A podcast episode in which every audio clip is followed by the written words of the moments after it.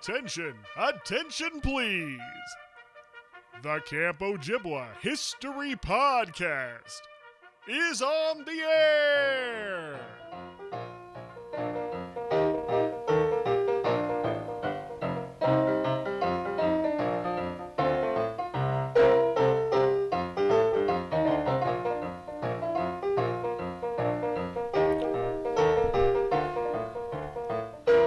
Hello and welcome to the Camp Ojibwa History Podcast. My name is Christopher Thomason. I'm your host for this and many, many more trips down memory lane. The Camp Ojibwa History Podcast is a podcast dedicated to collecting the stories, the history, the memories of Camp Ojibwa for Boys in Eagle River, Wisconsin, founded in 1928. This week's guest on the podcast, Burt Duke Gutterman. That's right. Duke is most well known among the current kids at camp for having an awesome name, Duke, because you know guys just aren't named Duke anymore, and also of course being the winning coach on a certain set of plaques that get a lot of a lot of publicity in the plaque world in the rec hall. But you'll hear in the mess hall. I'm sorry, you'll hear all about that. Before we get to Duke, a couple of housekeeping bits. Number one, I've been telling you about it, but it's wrapping up. The Camp Ojibwa History Project was given a great gift by Dennis Rosen and Camp Ojibwa. Uh, couple, I guess, 18 months ago or so, when they allowed us to use a portion of camp near the Collegiate Week bench and put in commemorative bricks and use the proceeds from those bricks to help fund the project. And it was the perfect confluence of. It was always my idea that I wanted the alumni of Camp Ojibwa to be the ones to fund the Camp Ojibwa History Project. I thought that was the way to invest everyone in what the project is and a way to make them care, but also a way to make them feel like they're part of it. They've made it happen, which is true. And the bricks made that possible. Camp was very awesome with that. And uh, so that said, the project is coming to an end because I also feel strongly that I want the bricks to continue to be special. I don't want them to be something that just goes on and on and on. I want the people who have taken the time to buy a brick early on and help the project out, I want them to remain commemorated in a certain way. And so we're going to close up shop on the bricks April 1st. All orders have to be in by April 1st. That'll be the last bricks we sell. And we will not be selling bricks again. There will not be any more bricks put into that area. So there you go. You've heard it here. If you don't have a brick and you'd like to, get in before the deadline. Go to campojibwahistory.org and you'll see right there on the homepage you can click to buy your brick, go through the process, and you too can have a message forever on the grounds of Camp Ojibwa.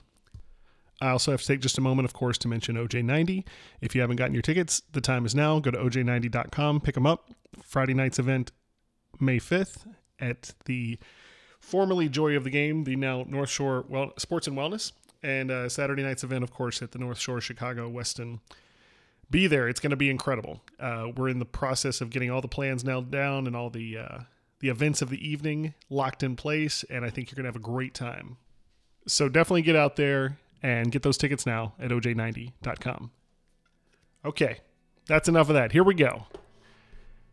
Duke Gutterman on the Camp Ojibwa History Podcast.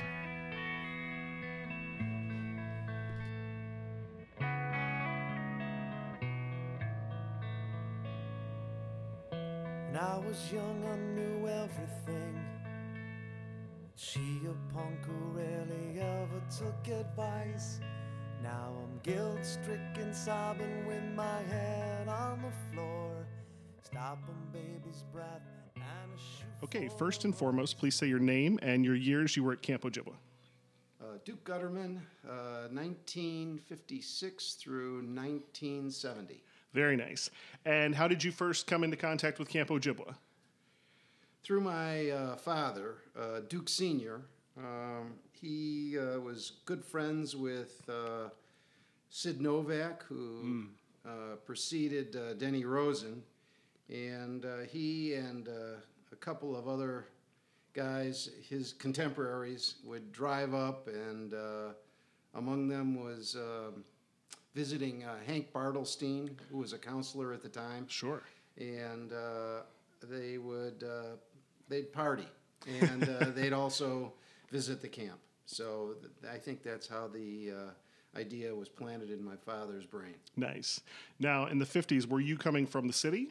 Were you a yeah? I grew up uh, near North. Uh, uh, went to Lakeview High School, but before that, uh, um, I went to Lemoyne, which is just near Wrigley Field. Hmm. And then my mother put her foot down and ended up fourth through eighth. I was in uh, Anshe Emet, which was like a block away from uh, where we lived. Ah, And so the uh, graduating class was uh, uh, seven boys and six girls.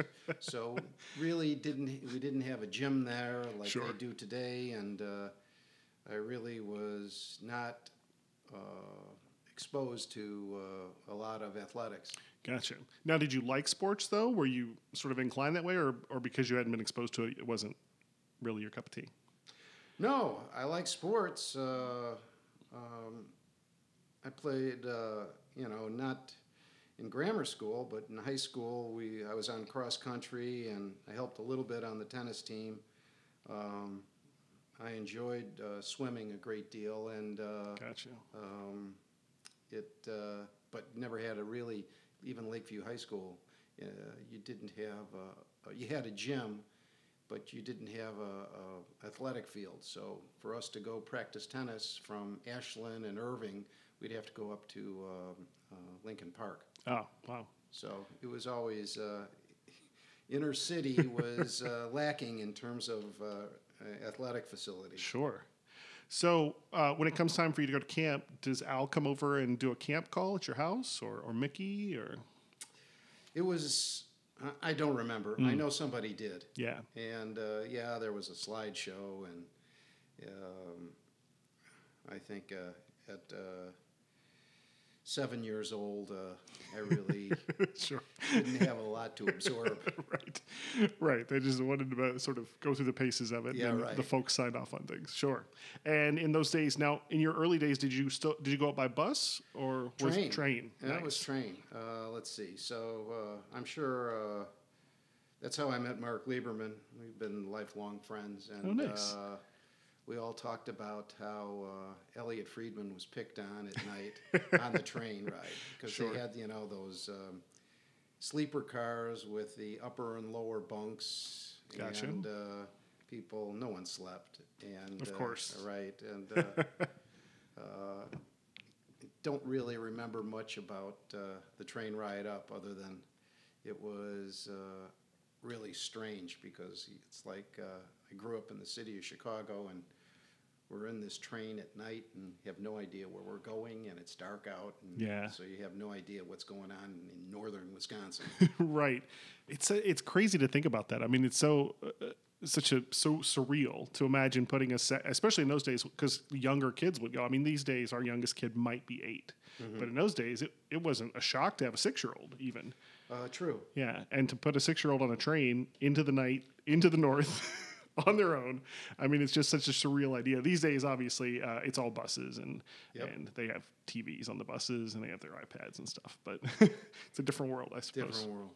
So yeah, you take the train all night. You get up there. Uh, they drop you in Eagle River and uh, come pick you up. I assume in the uh, red truck. It was the Big Red. Yeah, Yeah, Nice. yeah, it was. Uh, it's a far cry uh, from today. Uh, you think about the liability issues of uh, 50 kids piling in on the big red and standing from downtown Eagle River, even if it was only three or four miles to Camp Ojibwa, right. going 50 miles an hour on the road. And no one died. Right. It's amazing. It's Yeah. just you know, one one deer running across the road could have been the end of camp. Yes, exactly. so you roll into camp now. Is it is it daylight by the time you actually get to camp? Oh, yeah. I see. So it's basically been an overnight trip, and now you're getting there during the day. What's the very first thing you remember visually about Camp Ojibwa? Um, well, we had breakfast, and I remember we really got off on a bad note because uh, Al served prunes. Oh, Thinking, what kind of a place is this? a boys' summer camp, and Yeah, right. prunes are on the menu. Yeah, right. As as if uh, you know a seven-year-old is worried about being regular. Right. That's amazing. Well, I know Al liked to, you know, he liked the best for his boys, but he also was, uh, had what he needed. Focused on health. So you get up there. What cabin are you in? One. Wow, right up. Of course, you're seven. Uh, Yeah. So you go into cabin one. Now that first year, uh, staff guys? Do anyone do you remember any of that of your staff guys or people who were in the cabin with you? Yeah, he was probably, and I, I'll never, I'm sure Denny or somebody else, probably Elliot would know. Uh, one of our counselors was Buddy Weiss, and uh, Okay. he wasn't well liked. Oh, I see. Okay, and I have no idea why. But Sure. he seemed to be a good counselor to us. gotcha. Right. So you're younger. You don't you know that kind of stuff. You Right. don't you don't know about He the politics yet. had some friction with the other staff. I suppose that happens at camp. What does the camp day look like then for you as a camper? Well, the, the indoctrin- indoctrination was uh, uh, making your bed and uh, lining your shoes up uh, under the bed and making sure your shelves are neat and then, you know, going out and lining up. Uh, I was uh, somewhat pleased because uh, I think I was second or third in lineup uh, before breakfast, so I wasn't. Uh, uh, I think Mark Lieberman might have been the uh, the smallest in the group at the time, so uh, there there was a sense of relief there not being number one. Sure. uh, Lieberman, uh, he was on, and uh, he told me a great story about his brother. And his brother was in Denny's cabin when he was uh, when Denny was a counselor in cabin one or cabin two, whichever Oh, one it was. Mitchell. And um, they had been trying and trying to be successful at being on honor cabin and get a clean cabin. And finally, one day, everything's going great. It's clean and everything's good. And they come back to the cabin after lunch, and Denny stops them at the door. And he's like, "No one sleeps on their beds today. Everyone under your beds." And he made them all sleep and spin respirate under their beds so they wouldn't mess the cabin up. Hilarious. I guess that's that's what camp was, but at the time. So the day starts. You have your lineup. You uh, dip or shower. Now, were you a dip guy or a shower guy? Dip. Yeah, it was uh, a lot easier. Sure, You of didn't course. have to soap up. uh, and, uh, you know, yeah, the lake was cold, but uh, um at uh, that age, you really don't notice. Yeah, Yeah. you're pretty resilient. Yes, exactly. Now you mentioned the prunes, but what about the food in general? Uh, I don't, you know, I remember uh, Cleary's milk and boxes of cereal sitting uh, in steel bowls, and uh, uh, I remember Katie coming out and, oh, gosh, I can't remember the name of the baker, Katie's husband or Was it Otto? Otto. Yeah. Yeah, and uh, uh, food was good, very good. Yeah. and uh, you know, you certainly didn't go hungry. Uh, that is certain. That is that I've heard for sure. So that first year, in my experience, when I talk to guys about camp, and even my own experience, there's sort of you have all these sort of vivid memories from the first year, and then the next few years kind of blur a little bit together because everything's not new. You know, it starts to become routine and and separating them. But so in your as you go forward in your camper years, what are some of the things that stick out? What are the some of the, the things that made you want to keep coming back? Well, uh, I, I believe that uh, that first year, that first couple of weeks, I was homesick, and uh, I think Sid Novak uh, and Al were really uh, instrumental in getting me acclimated to the to the camp rhythm, and uh, I think it, it was Sid Novak who uh, called me uh, Duke Junior, and then that's how it stuck. Nice. And uh, past that, I have very little remembrance of uh, any of the experiences other than, you know, passing your four pier and. Sure. Um, Did you still do the uh, island swim at that time? yes, I Oh, did. Uh, I don't remember if I did the uh, three island uh, my first year, but by my second or third year, I did. Wow. Yeah, yeah. The, and the monster uh, under the third island lily pads never came. Oh, I have not heard about the monster under the third island. Oh lily yeah, there. You know, it's just like uh, you never heard about uh, the stories of. Uh, in those days, the uh, cabins, the older style cabins, uh, didn't have windows. They had um, shutters, and it was screens. So I mean, if it was really inclement weather, you could always close the uh, the shutters. Gotcha. But uh, for the most part, they stayed open, and uh, the counselors had a field day with uh, scary stories Oh, and sure. then scratching on the screens. but uh, yeah, there was always a, story about a, a monster being under the third island lily pads. Wow, nice. Yeah, vicious on the kids. Vicious Yeah, on oh, the yeah. kids. Uh, you mentioned the uh, old style cabin, so you were there as those as that was progressing, as they were changing over to the new cabins. Yeah, I, I believe I, I I kind of remember. I think it was cabin 12 was the first cabin that uh, was converted, and I don't remember how aggressive uh, the remodeling was. Yeah. I think uh, by the time we got to a cabin uh, that was new, it was uh, cabin six, and I don't remember Gotcha. what that was, 59 or 60. Yeah, and I think that after that remodel, they really haven't changed. Um, we've in the past ten years, we've put in, uh, we've changed the wood in the ceiling. We've done like a knotty pine, like um, tongue and groove, and uh, they've put new brick pads out in front. Other than that, though, I mean, the, the buildings themselves basically have not changed. That's great. Yeah. They, uh, they were they were great during rest period for rafter ball. Of course, absolutely, absolutely. Uh, have you been back to camp? Yeah, but not recently. Uh, I have three daughters, and uh, we went up there once when they were young, so we're probably that's over um, 25 years. But then there was an, another occasion I went up and uh, we visited. I don't remember how long ago that was. Um, mm, Hmm. But uh, it was enjoyable just to go back and see some of the changes and see what has remained the same. Yeah, I think it's I, I think it's surprising how much uh, hasn't changed, even though there have been little changes all along. But in the big picture, so little of it has changed. So going through uh, being in a camper, so eventually you get into cabin 13 and that's sort of now you're the granddaddy of camp. You get to be the big boys at camp, sort of thing. Um, anything that sticks out from that? Who were your? Do you remember who your counselors were in thirteen? Uh, might have been Marty Salzman at the time, uh, Elliot, and um, I can't remember. Um, no, I, I can't remember. Yeah, It was a good experience, the two years, and uh, um, actually, toward 69 and 70, I think I was a, a counselor in 13. Ah. So, uh, yeah, one of the more memorable experiences was uh, I think it was Elliot I and um, Sid Harris.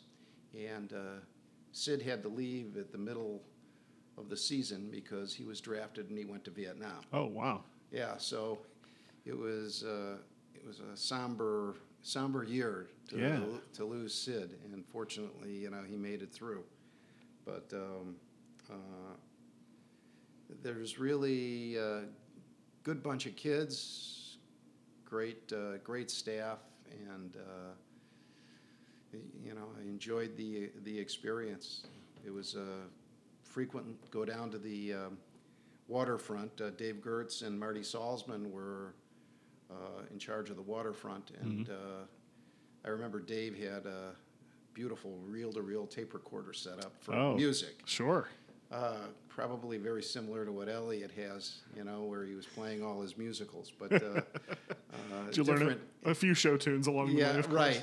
uh, but yeah, it was uh, it was fun. I I, I can't remember. Uh, I think I taught uh, sailing and uh, a lot of the water sports. So I worked under Dave and Marty a lot. Nice.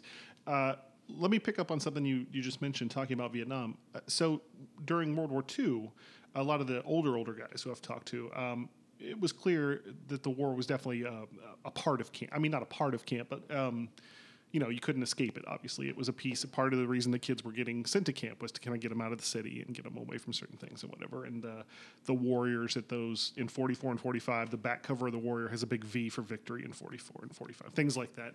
Um, but I haven't talked to a lot of guys who were there sort of through the Vietnam time.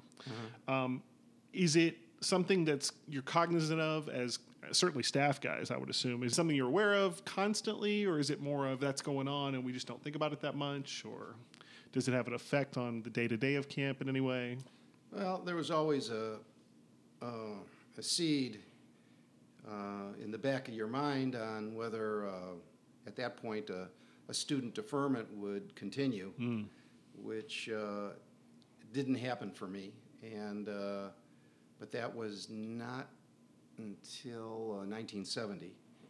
Um, you know, i- it's it's very interesting today to uh, to see the uh, civil unrest and protest, uh, whether it uh, be against uh, immigration bill immigration uh, executive order or um, Trump in general compared to uh, uh, Vietnam protests. Sure. And uh, back then, you had uh, something palpable that you could sink your teeth into. Uh, Lyndon Johnson and then Richard Nixon. You're talking about, so Nixon was uh, January of '69, and uh, there was already 25,000 American dead and 50,000 wounded. And, uh, you know, Bobby Kennedy was assassinated, but uh, um, Nixon had a plan to end the war, and it was pretty apparent quickly that his plan was different than what we thought our plan was. And sure, uh, yeah. yet the protests were initially orderly. There was some disorder. I went to the University of Wisconsin, so uh, we were in the uh, the nexus of uh, civil unrest. Yeah. But uh, and it lasted a lot longer. But the difference is is that we saw what Richard Nixon and Lyndon Johnson had done, and we today, with the exception of an executive order or two, we we haven't really had an opportunity to judge Trump. Right. So while I didn't vote for him, uh, I'm willing to give him the benefit of the doubt, and when he screws up, uh, he'll know that. Uh, I'm a vocal opponent, but Yeah. uh, it, that was the, the contrast from uh, the Vietnam era. It's, you know, you were just you were wondering whether you were going to get called because it was it was immediate that uh, there was something happening when all of a sudden a fellow counselor is called Mm. Yeah, away sure. a- after four weeks of camp. Well, I guess what what it makes me think of is you know camp. One of the beautiful things about camp is this sort of nexus of six year olds and sixteen year olds and twenty six year olds and sixty six year olds all being friends and all sharing the same conversation. And so I guess I wonder. Does it become a place where the older staff have to talk to the kids and sort of explain to them what's happening in the world? That sort of thing, where a 12 year old is like freaked out. And No, uh, Nothing the like current events were the only at, the time. The current events were probably the Los Angeles Dodgers, Chicago Cubs. gotcha. I mean, you, you can think back uh, in '69. Uh, I don't know how many people relayed the story about Leo Durocher coming up. Sure, of course. And uh, I can remember catching a frisbee that Leo had thrown. so you know, to, in those days, the Vietnam was something that was there, but uh, camp was apolitical. Yeah, yeah, that speaks to the power of camp, I suppose. Uh, so we touched on a little bit. So then, moving into your staff years. Now, how do you do? You like being a staff man more than being a camper? Is it a, a huge shift for you? I mean, obviously now you're responsible for kids as opposed to being a kid, so to speak.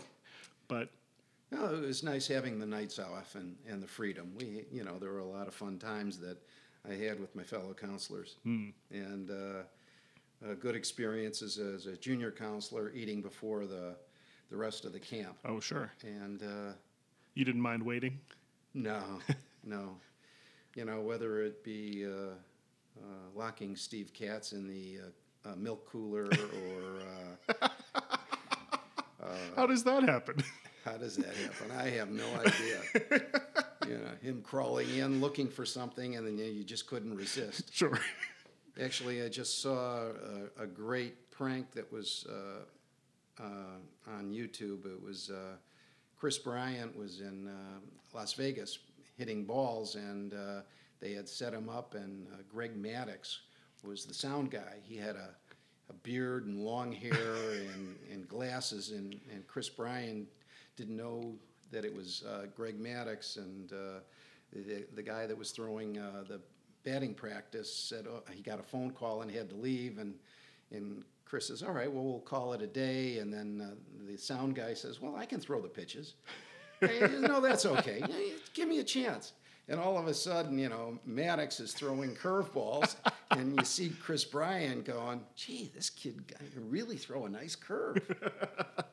so I mean, there's a lot of pranks that occur at camp, and uh, Sure. uh, it's enjoyable. Yeah. Uh, any others that stick out, other, uh, just off the top of your head, outside of Lock and Steve? I mean, I know Steve was uh, known for his shenanigans in general. Oh yeah, uh, he's a great guy. Uh, you know, I, I can't. Uh, whether it be you know, putting uh, shaving cream on somebody and scratching their nose, uh, that was uh, that was uh, always an experience. Or you can remember, uh, I can remember uh, Jim Nachman uh, in, uh, in the middle of the night, uh, always uh, experimenting with uh, all the bodily uh, emissions that occurred, and he, he enjoyed lighting his farts.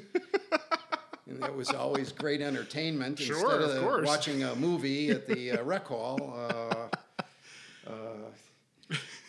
I, my my one experience as a junior counselor, I remember my father came up and mother they they visited. They were staying at Eagle Waters. It wasn't during Parents' Weekend, so. Uh, there were a couple of days where on my night off he let me have the car and i remember it was like a, a thunderbird so it was a relatively smaller car four seater not the two seater and I, I think we went drinking and for some reason i was alone and i came back and uh, i remember uh, driving down uh, past maramita and for some reason i decided to take the sign down and uh, I drove into the parking lot and threw the sign into the bushes. And when I woke up the next morning, I thought, what did I do? so I, I put the sign back in early and drove back and threw it on the ground by the, the signposts. But apparently somebody else saw me. Oh. And uh, the next thing I know, uh, the sheriff is coming into camp. Oh no. And uh, he is, uh, because the owner of Maramita never got along with uh, Al, Right. uh, he was wanting blood. Oh. And uh, Denny was uh, uh, the athletic director, and it was, uh, it must have been before breakfast. And uh, Denny came in, we were eating, you know, the JV were eating early, and he said, Now the sheriff is here, and I know the sign was taken last night, and it was when the junior JV, junior counselors were out on night off. Um, I'd like the person that uh, took the sign down to come forward. And no one was moving, and all of a sudden Denny puts his hand on my shoulder. so I guess the gig, the jig is up, and uh, uh, Classic Denny move. yeah, Classic, classic Denny, Denny move. move. so fortunately, I didn't go to jail. Wow. Wow. I'm sure you were pretty scared though. Oh yeah, yeah.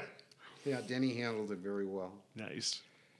Uh, one thing I want to talk to you about the kids, uh, and and the kids are always the kids, no matter what year it is. Uh, love to look at the plaques, learn the names of the guys before him from the plaques, and when a guy has a name that sticks out, those guys really they're like, oh my god, I know that name. I've seen that on all the plaques. So with Duke, that really sticks out for a lot of guys. That's a, a name you hear people ask about all the time. Wow, how does he get the name Duke? What's that short for? Whatever it is, you know, it's just one of those names that sticks out. But you have the honor of being on one of the greatest plaques in the whole mess hall. There's there's no hyperbole to this, and that is the 69 trees. And I believe you won Collegiate Week. Is that correct? Yes, I did. and unfortunately, it was with Ohio State, which is, uh, you know, uh, Ohio State and Michigan are always looked at as the only two teams in the Big Ten, and we're uh, always the uh, second-class citizens in University of Wisconsin Madison. But sure. uh, it was a it was a great week, and uh, I enjoyed it a great deal. Do you, tell me a little bit about it. I mean, do you remember any of the details? How um, was it a close week? Was Oh it? a- yeah, it went down to uh, we really didn't know who would won, uh, you know, because they always held back uh, the winners of uh, song night and stunt night. Sure. And uh, I think I had a, actually, I, I, I'm trying to recollect. I think I had uh, an anti-war kind of stunt night. It was might have been James Thurber, and um, uh, we were able to put it to music, and it, it worked out very well. And I, I think I won stunt night. And if I had to guess, uh, we were competitive through the whole week, but I think that's what put us over the top. Gotcha. Nice. Um, Futransky and I were uh, co-counselors for several years, and we've just been good friends. He was one of my first good friends at camp, so I've heard a lot about. He was on the team. Um, is that correct? He's, I think yeah. so. I, I'm trying to remember. I also won uh, Peach League, or was it? I didn't. It wasn't Watermelon League. It was either Peach or I think it was Peach League. I won uh, with the Grizzlies. Ah, nice. So, so we had a baseball team, and uh, one collegiate week. Not a bad showing. Not a bad showing. pretty It was unusual. Now, uh, outside of 69, collegiate week wise, did you win as a camper? Did you? yes. Um, I'm thinking it was with Bert Rubenstein, and it might have been under University of Illinois. I kind of recollect. Um, yep. I, Nice. I, I, that was that was special. that- I was going to say that's an honor that does not necessarily befall every camper. Certainly. No, it was Um, unusual. Yeah. Yeah. Uh, in fact, uh, the other, the team that came in third in '69 was Mark Lieberman's team, and we looked at each other before the announcement was made, and neither one of us knew who won. Oh wow. Yeah. Even from first to third. Wow. Yeah. That's brutal. And, and of course, uh, they're playing the piano, I assume, Yes. and they're just killing you. And Yeah. Right. That's amazing. Uh, another thing I always like to ask guys about the uh, the Camp Ojibwa Braves. Uh, were you a part of the Braves organization? oh yeah. And were you eventually an officer of the Braves? Yes, I was uh, guardian of the fire. Ah, very and nice. Uh, um, fortunately, uh, I haven't continued my practice. uh, but I'm trying to recollect. I think Dave Gertz was also maybe guardian of the fire. Maybe, but I know he was an officer. Yeah. But uh, it was enjoyable. To, I don't know if they still have the uh, Cabin 13 powwows out at that uh, campsite where you'd set up a big bonfire. I always enjoyed that. Or having it on the beach. Right. Yeah, that was uh, that was enjoyable, um, and uh, it was uh, it was a good experience as well as uh, the Warriors. Mm.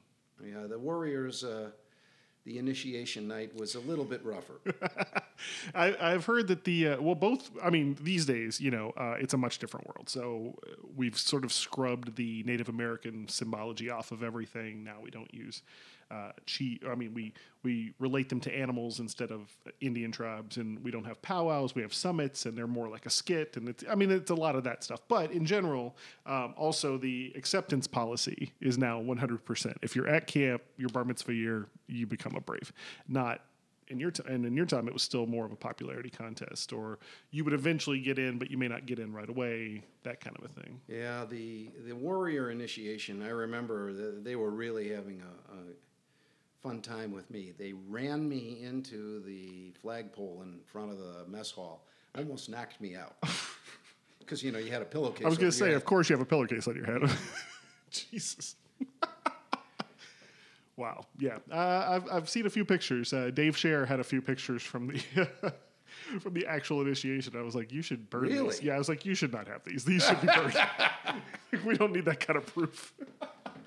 Another thing I always talk about when I came into camp, uh, I was I'm a theater guy. I was a theater guy in college, and that's why I was brought in originally. Uh, what I came to find out is that the rec hall stage is a big part of every Camp Ojibwa person's life. So, did you have any uh, exploits on the stage of the rec hall? Be it song night, stunt night? Well, like I said, Jubilee. uh, we enjoyed uh, we enjoyed stunt night, and uh, it was uh, it was always uh, enjoyable to participate. Um, I think there was at least one or two years that uh, uh, the Camp Ojibwa Jubilee, I was one of the uh, minstrels, and uh, I, I suppose now that uh, that has been uh, politically corrected. Yes, something Yeah. else gone to the winds of time. But Yeah, right. at its time, a, certainly a big deal and a big part of the uh, Camp Ojibwa summer season for sure. Yeah, it was uh, it was fun. And yeah, the uh, the uh, stage was intimate, and uh, guys participated, and uh,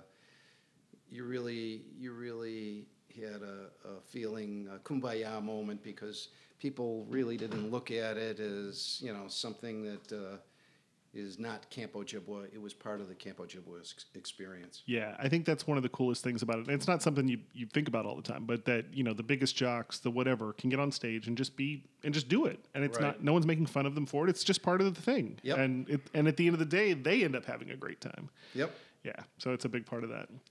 You were there for, uh, of course, obviously the early years of Denny and the early years of Elliot, and seeing them slowly begin their rise to prominence. But also Alan Pearl. Tell me a little bit about Alan Pearl. Well, uh, it was the yin and the yang.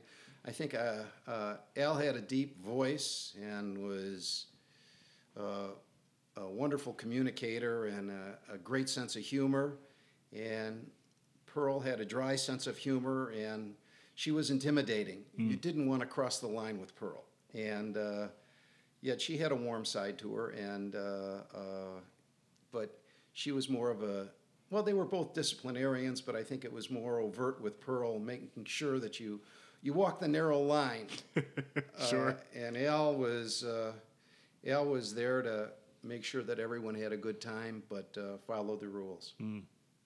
Uh, yeah, I, they were both wonderful people, and uh, it, it were great experiences. And the same holds true for uh, Mickey and uh, Riva and, and Sandy um, and Denny. Uh, it was uh, it was great. Uh, you know, my memories of uh, Sid Novak were limited. Uh, I can't remember the last year when he died, um, uh, but it was early on. Yeah.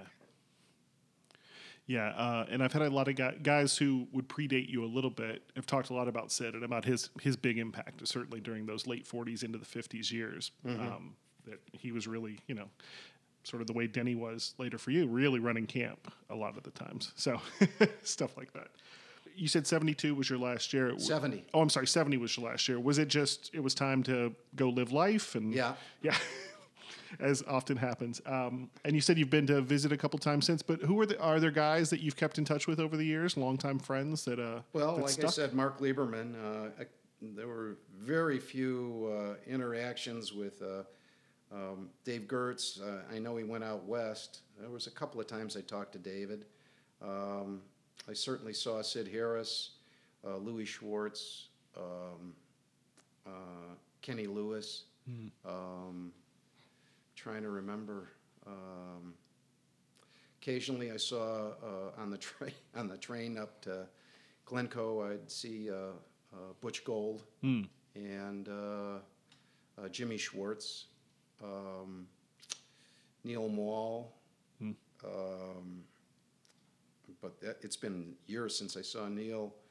Uh, saw recently uh, um, Ronnie Rubenstein and Bert Rubenstein. Nice. And uh, they are, you know, they were fantastic athletes. I've heard. I still have to get Ronnie on the on the uh, mics. Um, I've heard he was just maybe all time top five athlete at camp. Yep. Yeah. Yeah, they were It was really incredible.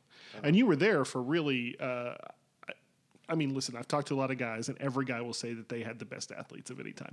But I think that probably the late 50s through to the end of the 60s were really the prime athletic years of Camp Ojibwa. I mean, with Hershey, starting with Hershey Carl and Ronnie Rubenstein and going all the way through the 60s and, and even getting up to your guys, you know, Rafi and, and Feldman and those guys. I mean, the Koranskis, and I think you were there for a pretty good run. Yeah, well, Hank was Hank uh, and Joel were excellent athletes. Uh, um, uh, Rafi's younger. He's still a, you know, he's still athletic. Yeah. He, and I, I assume, we living in when he was living in Glencoe. I think he lives in the city now. Uh, he was an avid runner, uh, and Feldman is an avid comedian. So I don't know uh, exactly. You know, he was always a competitive athlete. Yeah.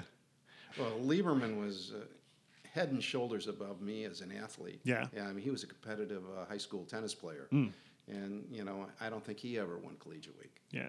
It's that's the magic of collegiate week, and it's so funny. Uh, that's part of what makes it so amazing. Is guys want it so bad, and really great athletes will miss out on it, and guys who you know are relatively middle of the road will end up winning six times or something ridiculous like that, and there's just no rhyme or reason. Sort of heading toward wrapping up. There's usually a couple things I ask at the end. So uh, first and foremost, um, you're a grown up now. You got a few years under your belt. Yeah. Uh, how would you say that your time at Camp Ojibwa affected your life?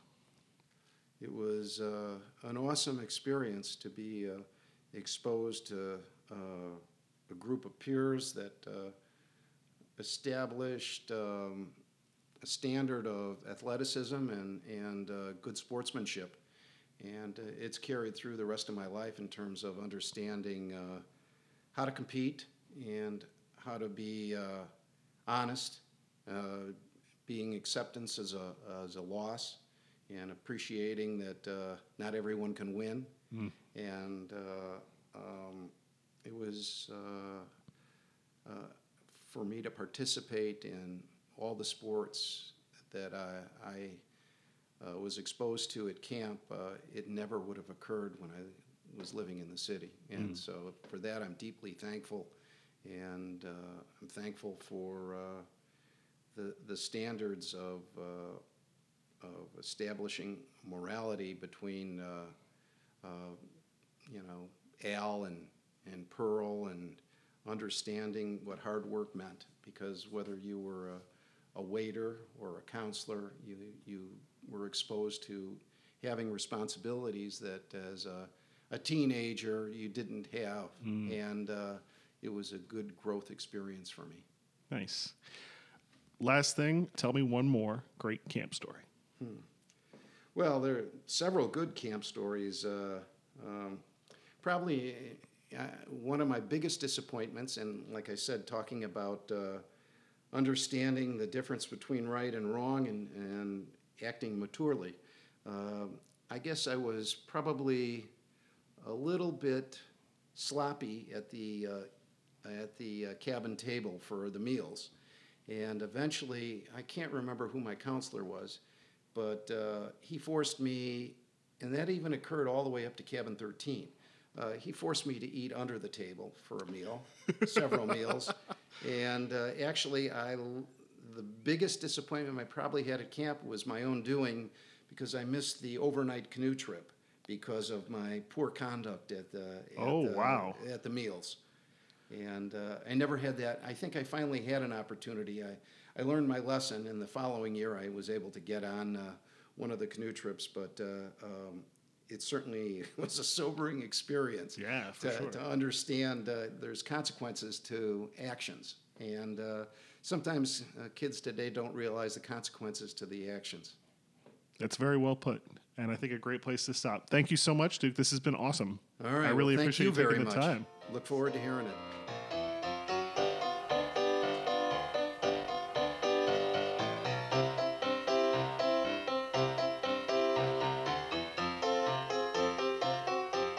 Okay, that is it. Another one in the books. Duke Gutterman, great guy, real sweetheart of a guy, and uh, we just had a lovely time together. And I think you could hear it. I think he's a guy who really enjoyed his time at camp, and uh, and you could hear it in the interview.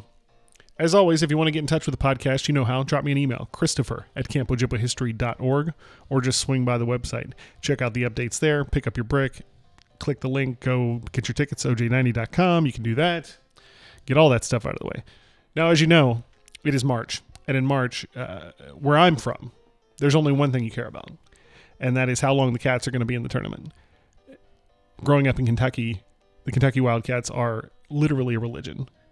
I mean, I was in Indiana for some high school years, and high school basketball in Indiana is one thing, but in Kentucky, you bleed blue, and that's real. And so the best day of the year is if we win it all, and the worst day of the year is, of course, when we play our last game if we don't. So big win today over the Shockers of Wichita State, and we're going to be playing next week. And I'm going outside to celebrate with a cigar.